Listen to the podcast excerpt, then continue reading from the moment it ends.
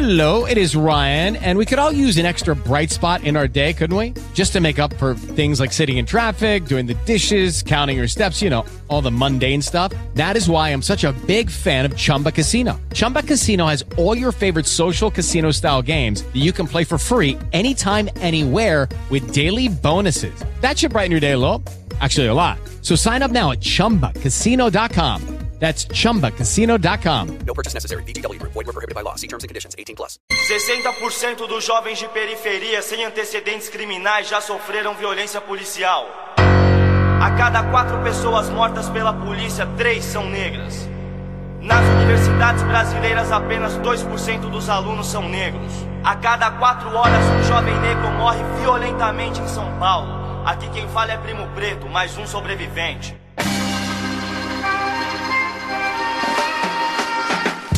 Você ouviu um trecho da faixa capítulo 4, versículo 3 do álbum Sobrevivendo no Inferno de Racionais MC. O álbum é de 1997, então os números estão defasados, mas infelizmente de lá para cá não melhoraram muito. Eu sou Ed Renekiewicz e Correlê é o meu podcast.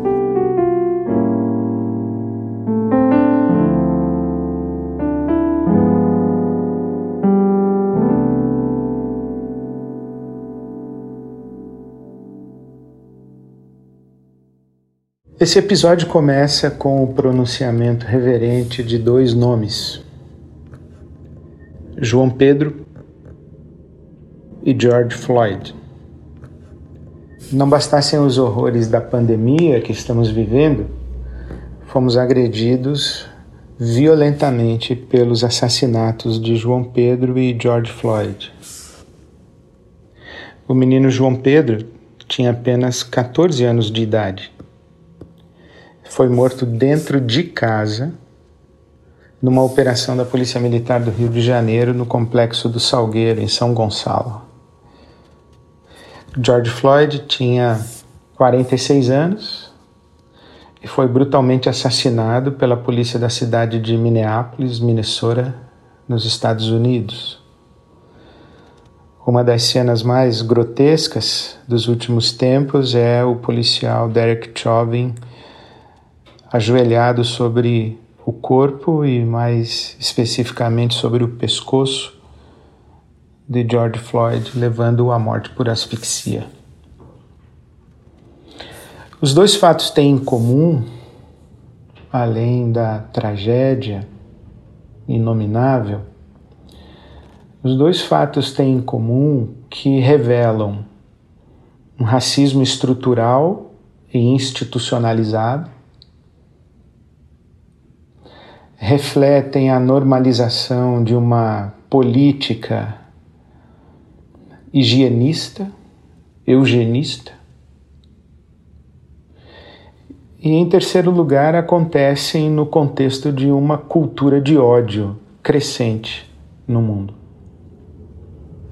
O presidente Donald Trump, de maneira cínica, que não pode ser por ignorância, disse que o assassinato de George Floyd foi um fato isolado. Bom, é, é claro que não. Os movimentos de protesto contra a morte da população negra nos Estados Unidos, eles têm na expressão Black Lives Matter, as vidas negras importam a sua gênese em episódios do passado muito semelhantes a esse que vitimou o, Eric, o George Floyd. Eric Garner também morreu estrangulado por policiais ao ser preso em Nova York em 2014. E ele repetiu por 11 vezes 11 vezes a frase que se tornou a palavra de ordem internacional usada em repúdio à violência policial. I can't breathe. Não consigo respirar. 11 vezes ele disse não consigo respirar e mesmo assim foi morto pela violência policial. Michael Brown tinha 18 anos e também em 2014 ele foi alvejado por tiros por um policial na cidade de Ferguson, no Missouri. Fred Gray, 25 anos, foi espancado após ter sido detido com uma faca no bolso. Ele foi internado com lesão medular grave e faleceu uma semana depois de ser preso pela polícia. Filando Castilho foi baleado durante uma blitz também em Minnesota. O resultado da ação foi transmitido ao vivo pela namorada do Filando para denunciar o assassinato. Isso foi em 2016. Botandin 26 anos, confundido como, com um ladrão por uma policial que entrou no apartamento dele pensando que estava entrando no apartamento dela em 2018. Então, quando ela entrou no apartamento dele, deu de cara com ele, pensou que fosse um ladrão e matou ele. Só que não era o apartamento dela, era o dele. Então, é, a morte de George Floyd, ela é mais uma violência policial não é um fato isolado, é, acontece dentro de um contexto de uma cultura racista, estruturalmente racista, de uma polícia institucionalmente organizada dentro da lógica e da índole do racismo, e dentro de uma cultura de ódio que está varrendo o mundo, né? Está varrendo o mundo.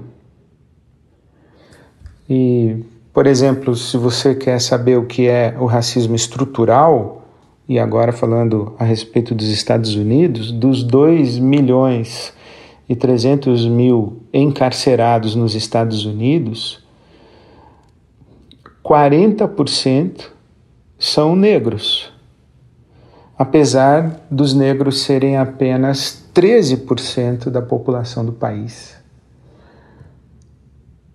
Então, uh, o, o, Black Lives Matter, que existe desde 2012, é, é um movimento de denúncia e de mobilização para a superação dessa segregação e desse racismo violento que custa vidas como a de George Floyd.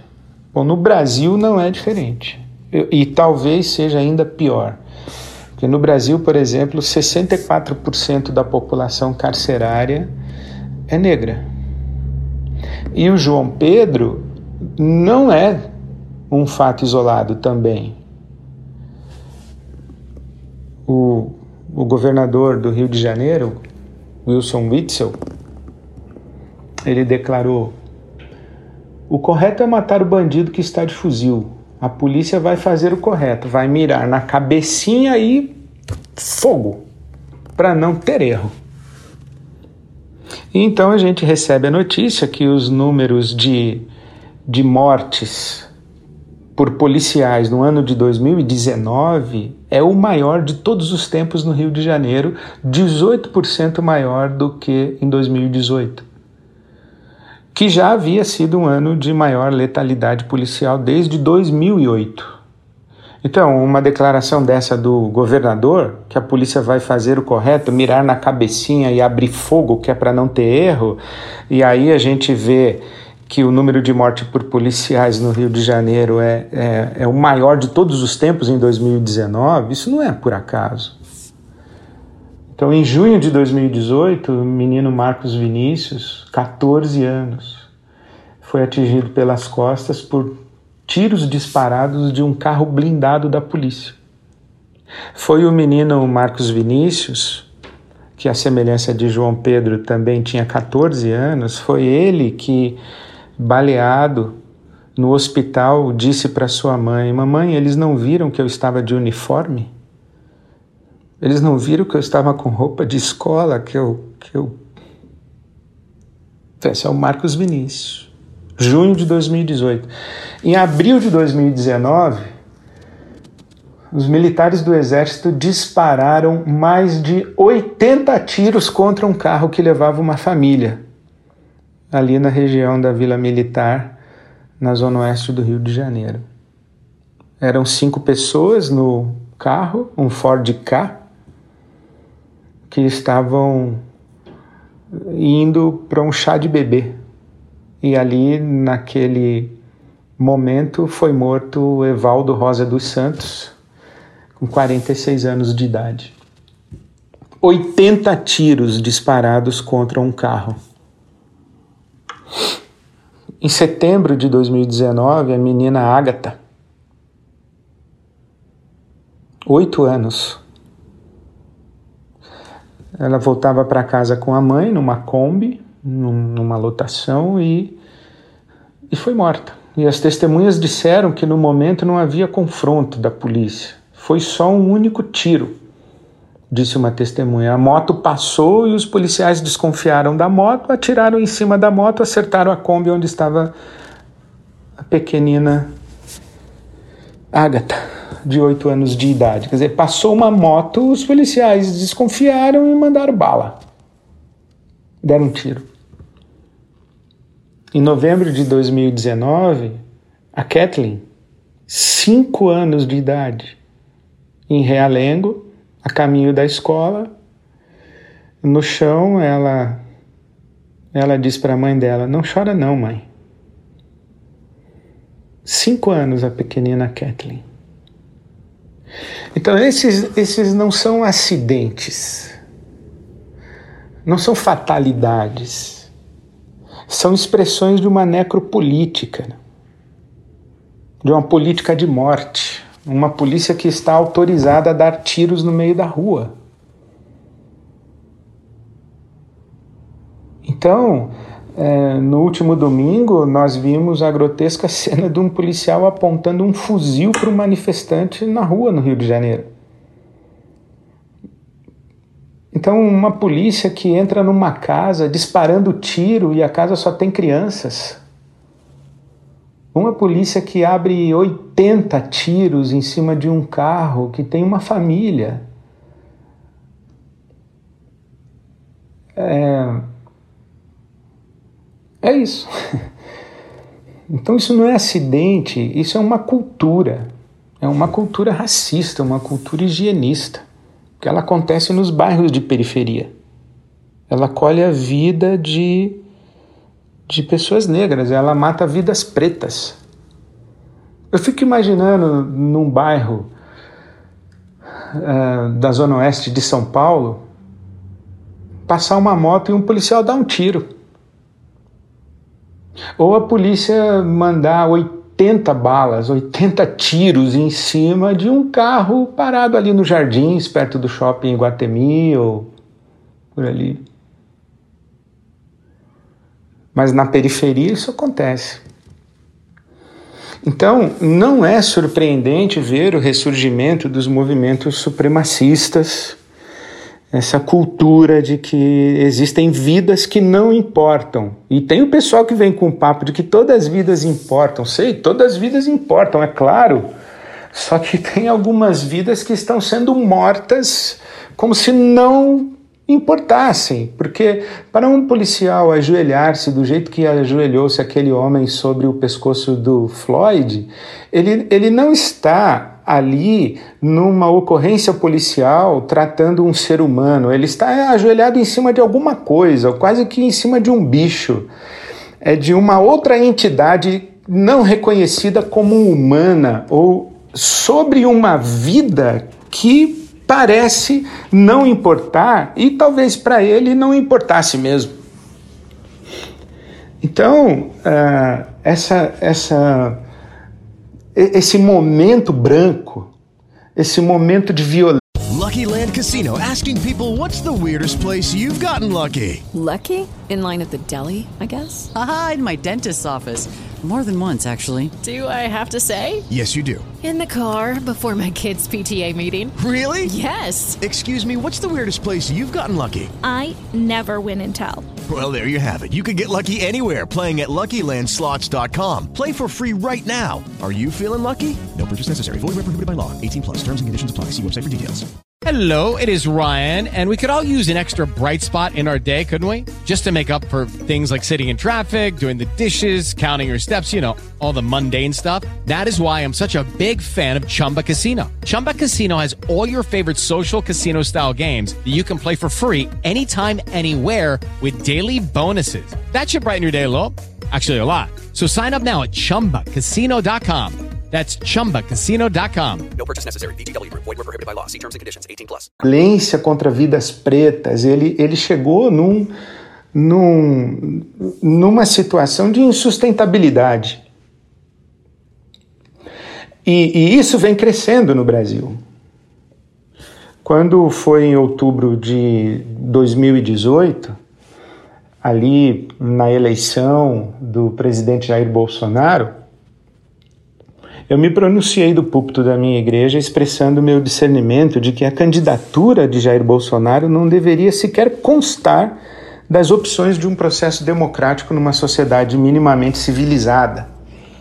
Né? E muito menos ser considerada por pessoas confessadamente cristãs, isto é, pessoas cujos critérios éticos e morais se sustentam no Evangelho de Jesus, é, como uma alternativa viável para o governo de um país.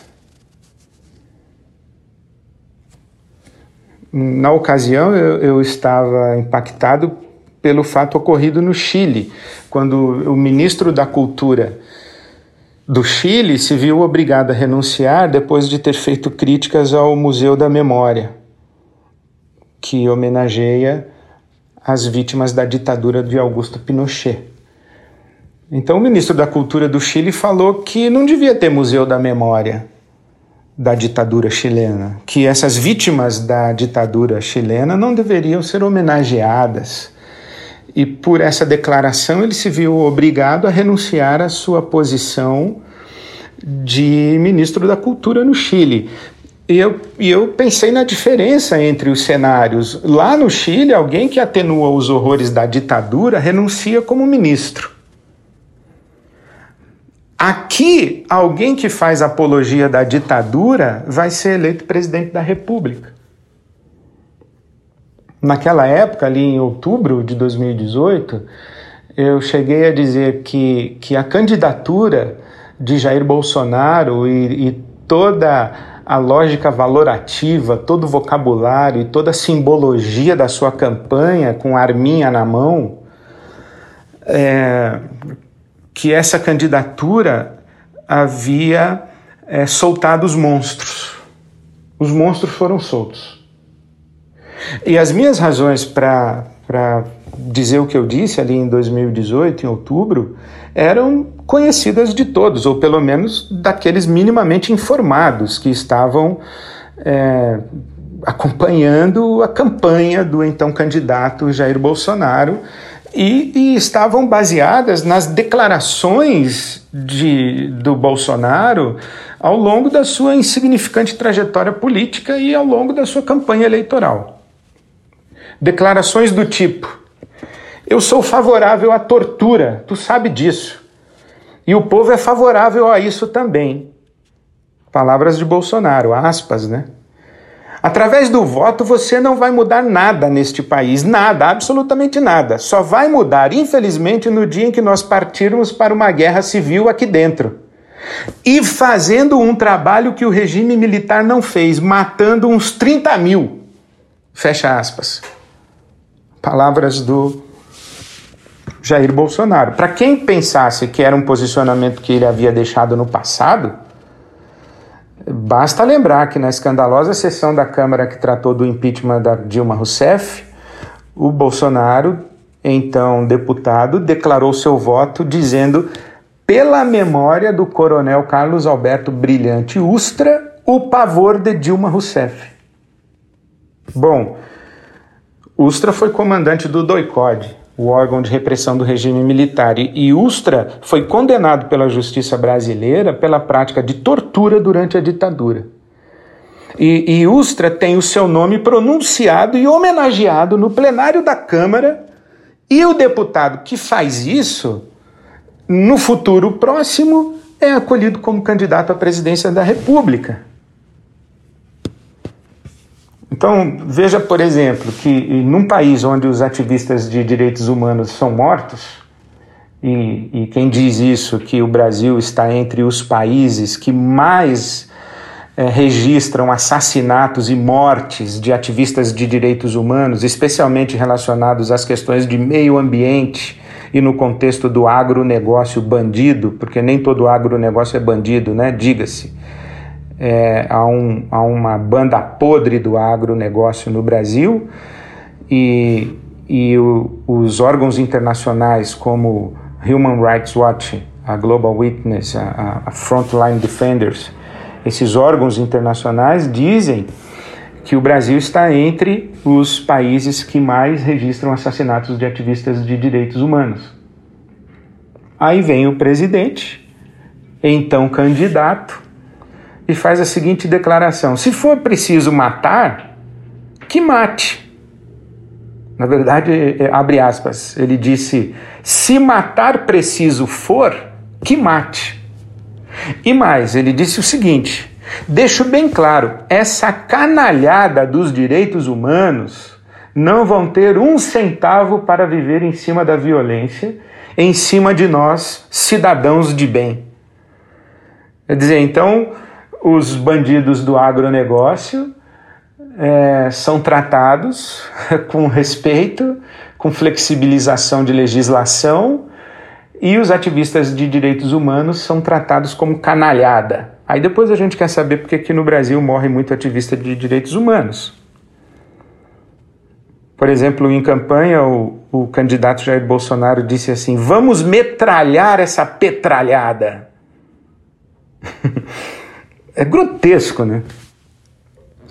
Então, a apologia das armas que, que o, o Jair Bolsonaro sempre teve e tem agora como presidente revela um, um, incentivo de uma cultura de extermínio como política de segurança pública. E aí você vê a, a escolha do número 38 para a legenda do partido encabeçado pelo presidente numa nítida alusão ao calibre da mais popular arma de fogo do país, o 38. O que explica aquela inominável, sei lá o que, aquela grotesca obra feita com cartuchos de bala ilustrando o nome do partido Aliança pelo Brasil. Ali, no ato de lançamento da nova legenda, o Bolsonaro chegou a declarar que ladrão de celular tem que ir para o pau. Ladrão de celular tem que ir para o pau. No lançamento de um partido que tem como número 38, número de legenda 38, e diante de uma escultura, ou sei lá o que, que é aquilo, uma peça de arte de, de péssimo gosto com cartuchos de, de bala de arma de fogo nessa última reunião aí fatídica de abril, cujo vídeo foi divulgado e gerou tanta discussão, o presidente Bolsonaro defendia que a população, ou defende que a população seja armada para que possa agir contra eventuais atos de autoritarismo das autoridades governamentais. Ele diz: Eu quero o povo armado. E além disso, o presidente revogou portarias do Exército que estabeleciam regras para o rastreamento e identificação de armas de fogo no Brasil. Ó, oh, presta atenção. É, eu quero o povo armado e eu estou revogando portarias do Exército que estabelecem as regras de rastreamento e identificação de armas de fogo no Brasil. Não bastasse isso, Olha o que o presidente Bolsonaro postou no seu Twitter. Determinei a revogação das portarias de março de 2020 que tratam do rastreamento, identificação e marcação de armas, munições e demais produtos controlados por não se adequarem às minhas diretrizes definidas em decretos. Quer dizer, além de não rastrear arma, não tem rastreamento de munições. E ele também aumentou o limite de compra de munições para armas de fogo. Bom, é, eu não sei quanto a você, mas para mim está muito claro que esse lema, o Brasil acima de tudo e Deus acima de todos, né? E, e é muito interessante essa, essa coisa do, do presidente Bolsonaro ficar usando Deus e Bíblia. Ele gosta de fazer a citação: Conhecereis a verdade, a verdade vos libertará. Ironicamente usada numa candidatura caracterizada por fake news. Né? Mas. É, o que eu estou assistindo, o que eu estou vendo é que esse lema, o Brasil acima de tudo e Deus acima de todos, sugere alguma coisa do tipo: eu vou impor a minha visão de mundo, porque é acima de tudo e acima de todos. O Brasil que eu quero e o Deus que eu, que eu penso que tenho, é, acima de tudo e acima de todos, é eu vou impor a minha visão de mundo e os meus interesses sobre tudo e sobre todos, nem que seja na bala. E eu já mandei liberar a compra de arma de fogo, compra de munição e não tem rastreamento, e eu quero o povo armado mesmo. Né? Aí a gente não pode se surpreender com um fenômeno como dessa senhora Sara Fernanda ou Sarah Winter e os 300 pelo Brasil. Um, um grupo que se diz pró-Bolsonaro, pró-Brasil, armado, que acampa diante do, do Supremo Tribunal Federal, que vai diante do STF. Né? Então, a lógica por trás de toda essa linguagem é o que se tem chamado de neofascismo. E essa, e essa linguagem toda, essa simbologia toda e tudo isso contém todos os ingredientes do, do fascismo mesmo.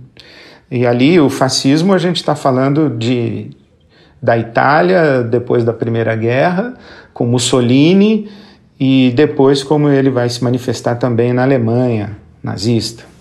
Mas é, que ingredientes são esses do fascismo, né?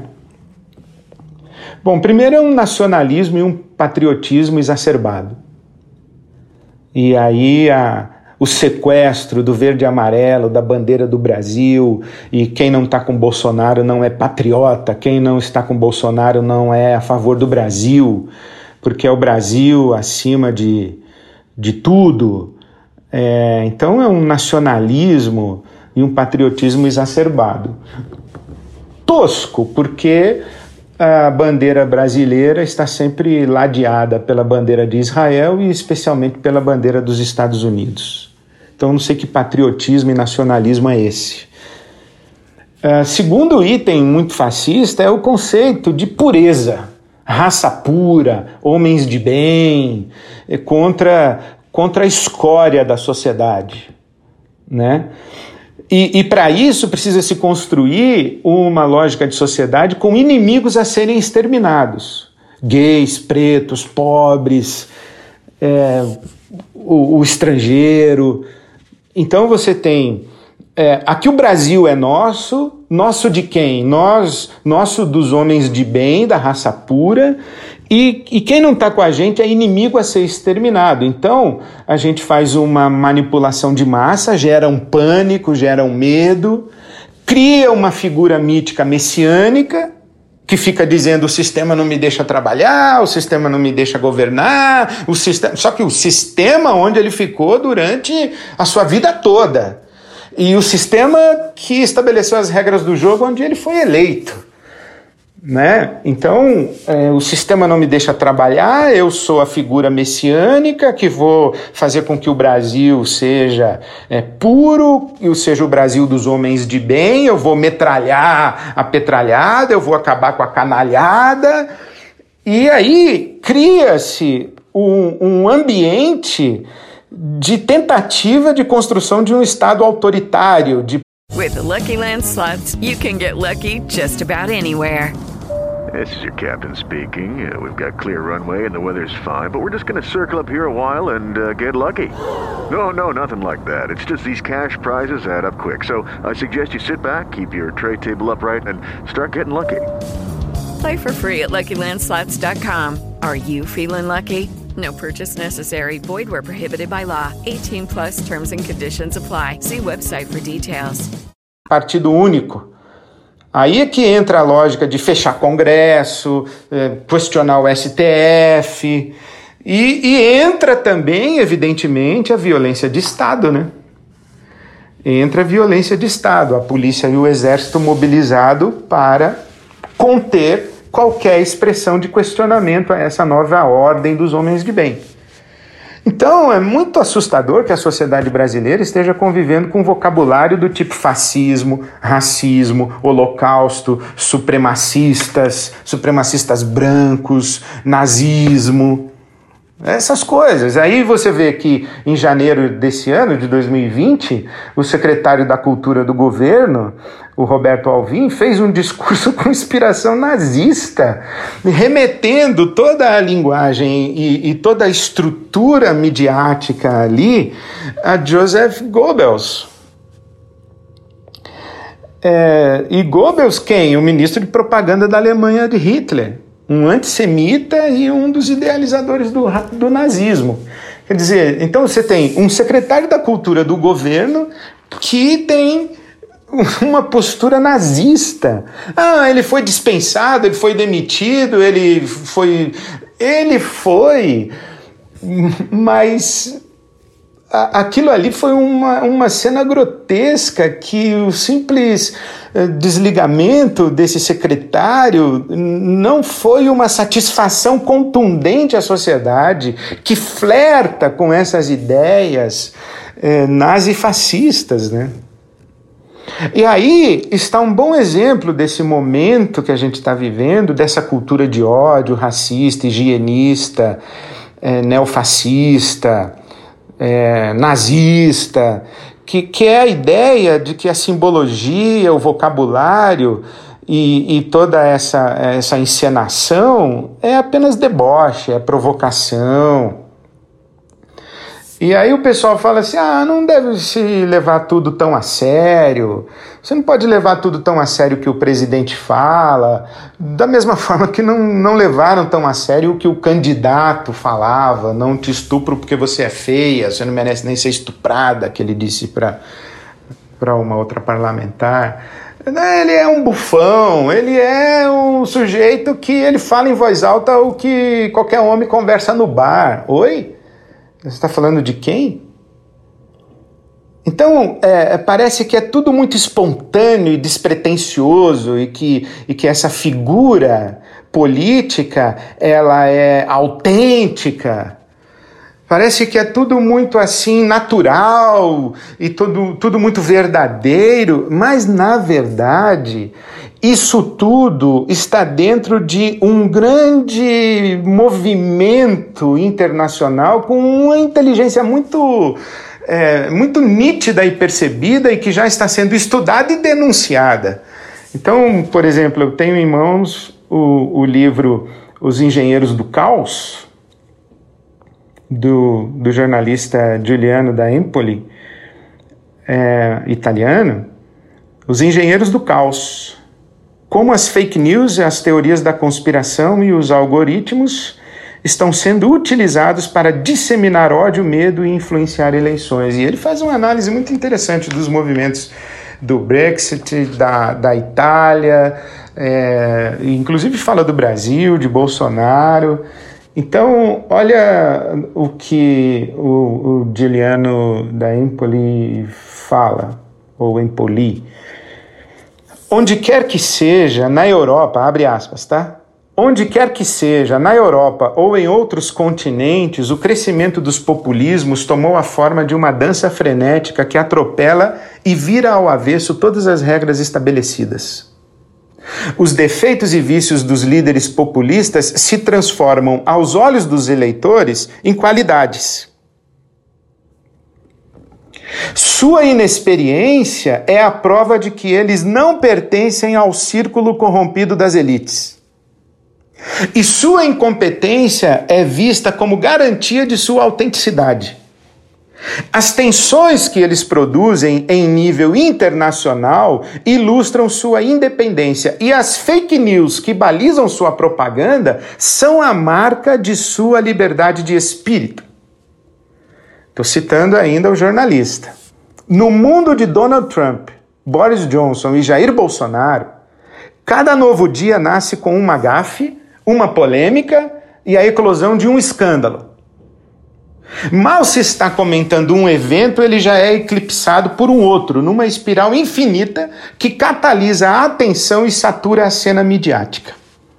Diante desse espetáculo, é grande a tentação para muitos observadores de levar as mãos aos céus e dar razão ao bardo, o tempo está fora do eixo. No entanto, por trás das aparências extremadas do carnaval populista, esconde-se o trabalho de consultores políticos, ideólogos e cada vez mais cientistas especializados em Big Data, Big Data, sem os quais os líderes populistas jamais teriam chegado ao poder. E aí a gente vê toda a campanha do Donald Trump com manipulação de dados é, digitais e ver toda a eleição de Jair Bolsonaro com a manipulação de fake news e parece até que robô vota no Brasil. Robô não vota no Brasil, mas é robô é o maior cabo eleitoral de, de liderança populista política no país. Então, o, o, presidente Jair Bolsonaro, seu governo, chamado bolsonarismo, que são três coisas diferentes, embora estejam interligadas, eu estou enxergando que ele tem uma índole violenta e antidemocrática e a sua identidade valorativa atenta contra os direitos humanos. As suas palavras e os seus atos apontam na direção de uma sociedade hierarquizada pela lógica do poder bruto e cruel, violento mesmo. E, e está é, presente nas mentes e práticas criminosas mas é, são inaceitáveis como vestimenta de dignatários representantes de uma nação, um Estado e um governo. Quer dizer, a fala desse pessoal todo é fala de gente bandida. Mas não é possível que permaneça na boca de dignatários representantes do país. É, eu, eu penso que ocupa a presidência do Brasil um homem que representa o avesso do mundo. O mundo clama desesperadamente por homens e mulheres capazes de inspirar justiça pelos caminhos da paz. E paz mediante a promoção da justiça. Mas nós temos um, uma lógica de ódio no Brasil vigente, de, de sociedade vertical violenta, cruel, que retroalimenta as doenças do inconsciente coletivo racista, higienista e classista da cultura brasileira.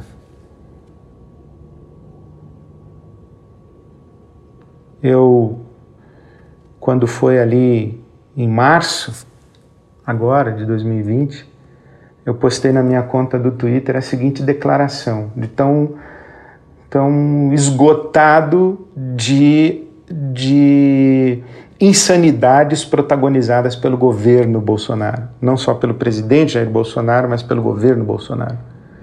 Eu disse no meu Twitter: existe por trás desse governo uma mente intelectualmente limítrofe, cientificamente ignorante, ideologicamente totalitária religiosamente obscurantista e moralmente perversa. É urgente que seja exorcizada. Eu não estava falando, evidentemente, do presidente Jair Bolsonaro, mas não deixo de fora, porque ele participa, ele, ele é o próprio governo. É, mas eu penso que tem uma inteligência por trás desse governo.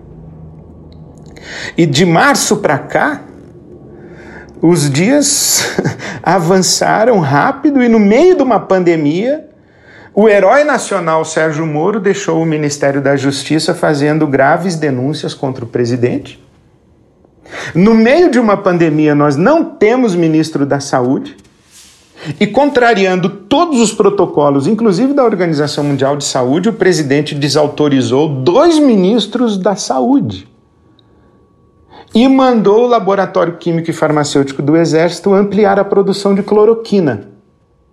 Quer dizer, o presidente havia dito que escolheria o seu ministério com critérios técnicos e, no meio da pandemia, ele dá uma ordem de, de ampliação da produção de uma medicação que os protocolos de saúde internacionais e os seus dois ministros da saúde desautorizam.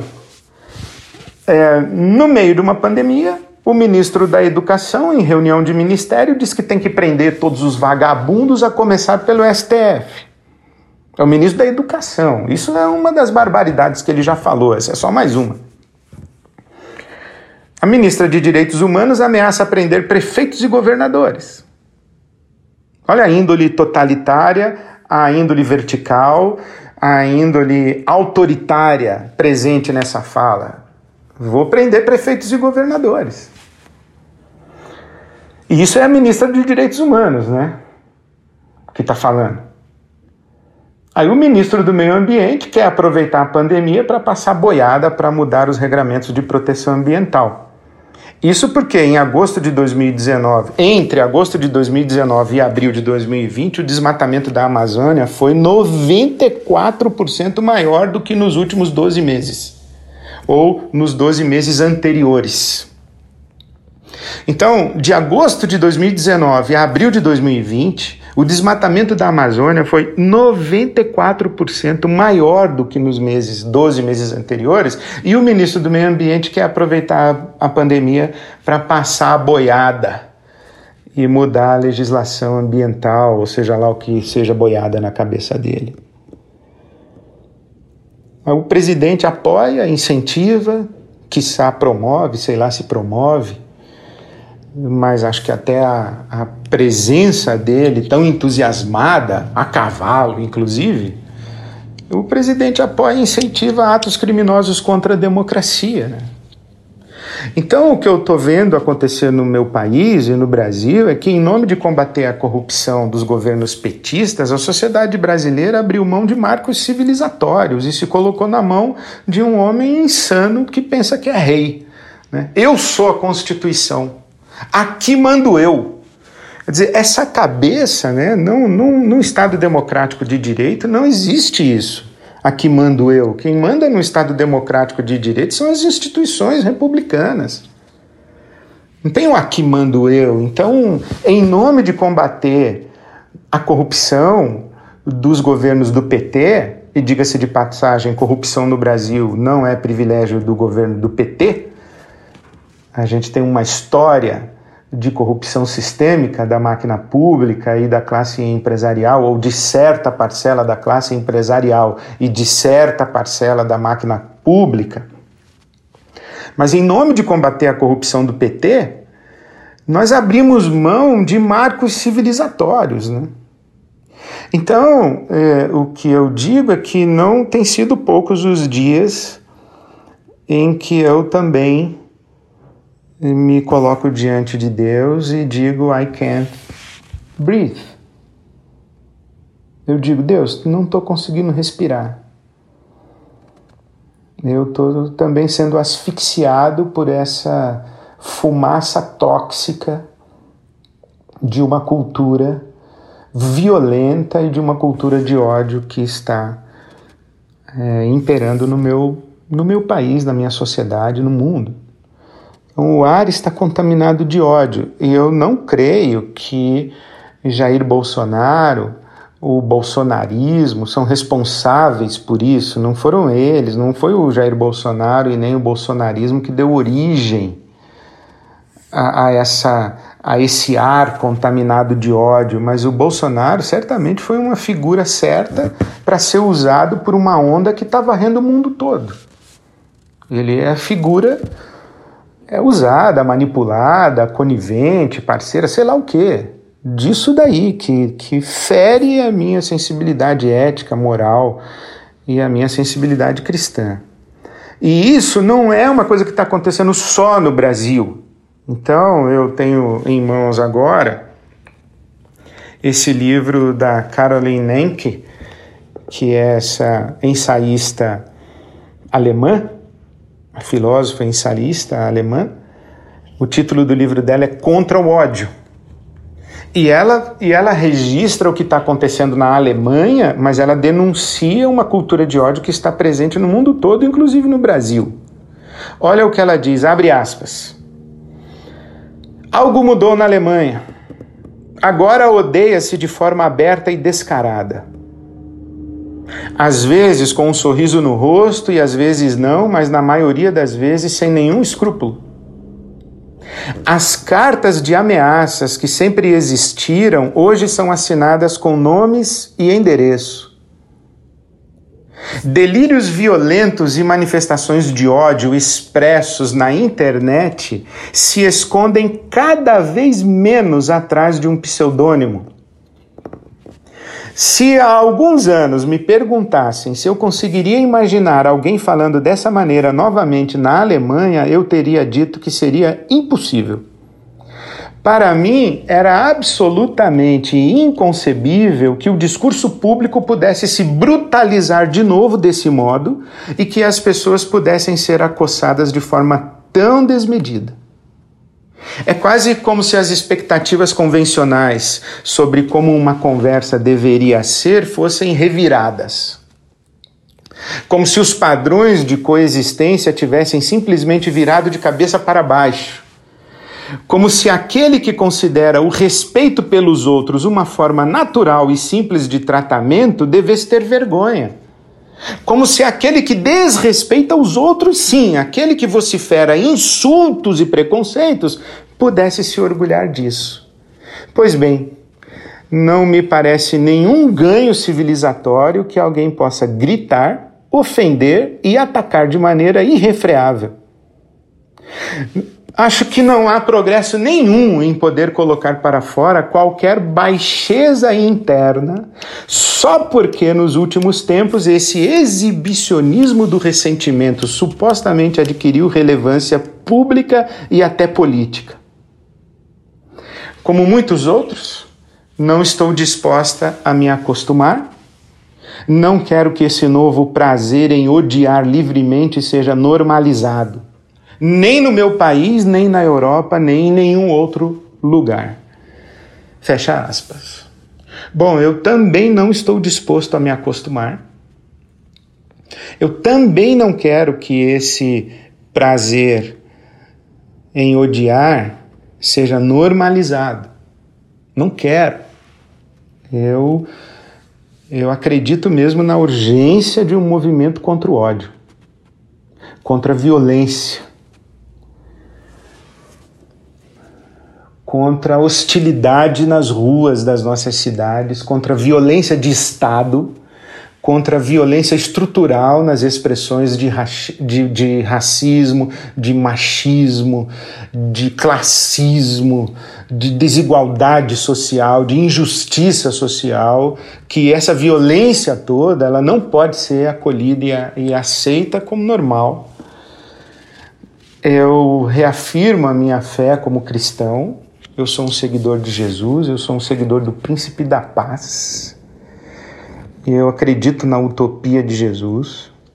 E eu vivo tentando é, que no meu coração e na minha experiência concreta de presença na minha sociedade, no meu mundo, nos meus ambientes de influência, nas minhas relações eu vivo tentando guardar o meu coração puro e e obedecer o mandamento mais radical que Jesus deixou para os seus seguidores, eu entre eles.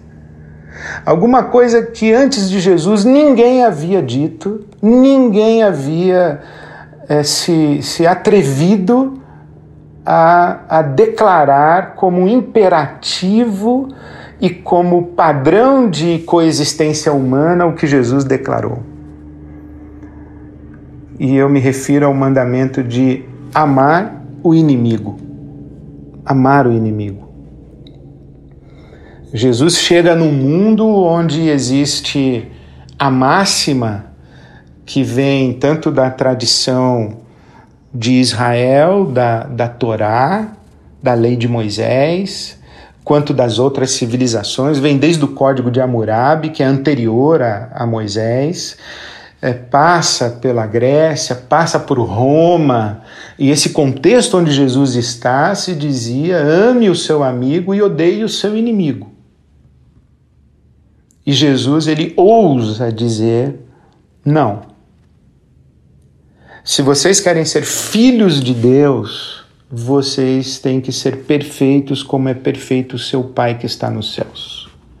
E a perfeição a que Jesus se refere não é a perfeição da pureza e da perfectibilidade moral, porque isso não se aplica para Deus. Deus é santo, santo, santo.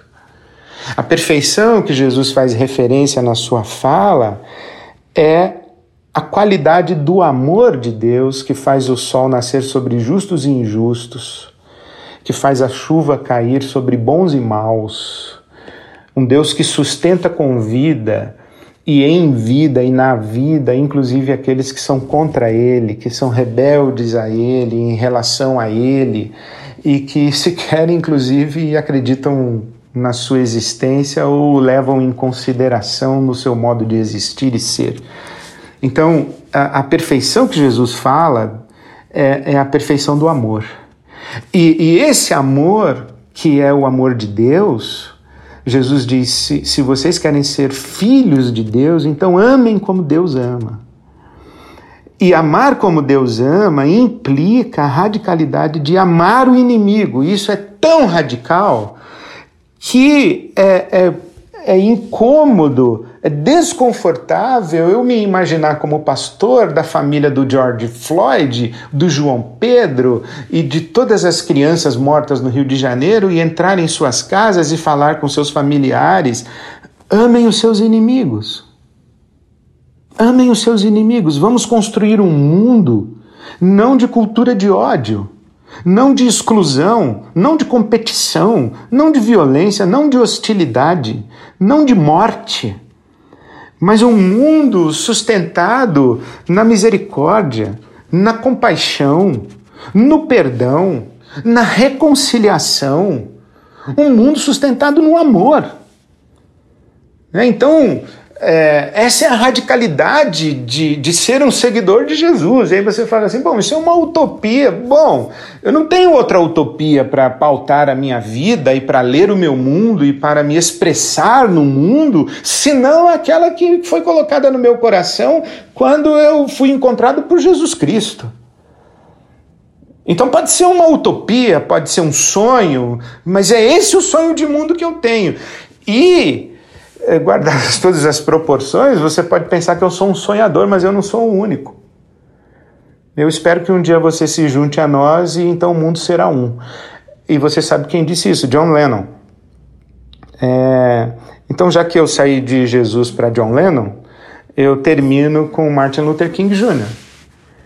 É, em tempos de cultura de ódio, de violência contra vidas pretas, eu termino com um apelo contundente, ou apelos contundentes de Martin Luther King Jr. É, ele foi um ativista dos direitos civis nos Estados Unidos e mobilizou a, as multidões para a superação da segregação racial e a conquista de direitos civis para os negros na sociedade norte-americana. E nesse seu processo de militância, de engajamento e, e de convocação de multidões, Olha o que ele diz, abre aspas. Não hesitávamos em chamar nosso movimento de exército. Era um exército especial, disse Luther King. Era um exército especial, sem suprimentos que não a sinceridade, sem uniforme que não a determinação, sem arsenal que não a fé, sem moeda que não a consciência era um exército. Era um exército capaz de se deslocar, mas não de atacar. Era um exército capaz de cantar, mas não de matar. Fecha aspas. Quando ele fala sobre a, a fundamentação da sua utopia, do seu famoso sonho, I have a dream, eu tenho um sonho, a fundamentação do seu sonho, ele dizia o seguinte: Eu tenho afirmado frequentemente em minhas pregações que a não violência exige que os meios que usamos sejam tão puros quanto nossos objetivos. Tentei deixar claro que é errado usar meios imorais para atingir objetivos morais. Martin Luther King questionava muito essa máxima: os fins justificam os meios. Eu acho que ele diria o contrário.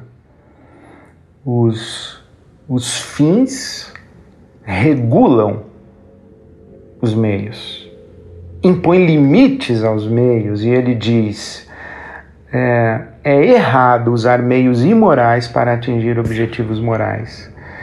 Ele falava da resistência não violenta, da resistência pacífica, e ele tinha um contraponto que era Malcolm X, que justamente defendia uma ação violenta. Né? E, e Malcolm X foi morto e, e foi assassinado. Então, o, o Luther King, ao comentar a morte de Malcolm X, ele diz o seguinte, abre aspas, o assassinato de Malcolm X foi uma terrível tragédia. Que possamos aprender com esse trágico pesadelo que a violência e o ódio só alimentam a violência e o ódio. E que a palavra de Jesus ainda se dirige a todos os Pedros em potencial. Guardai vossa espada. Finalmente, quando falo da sensação de asfixia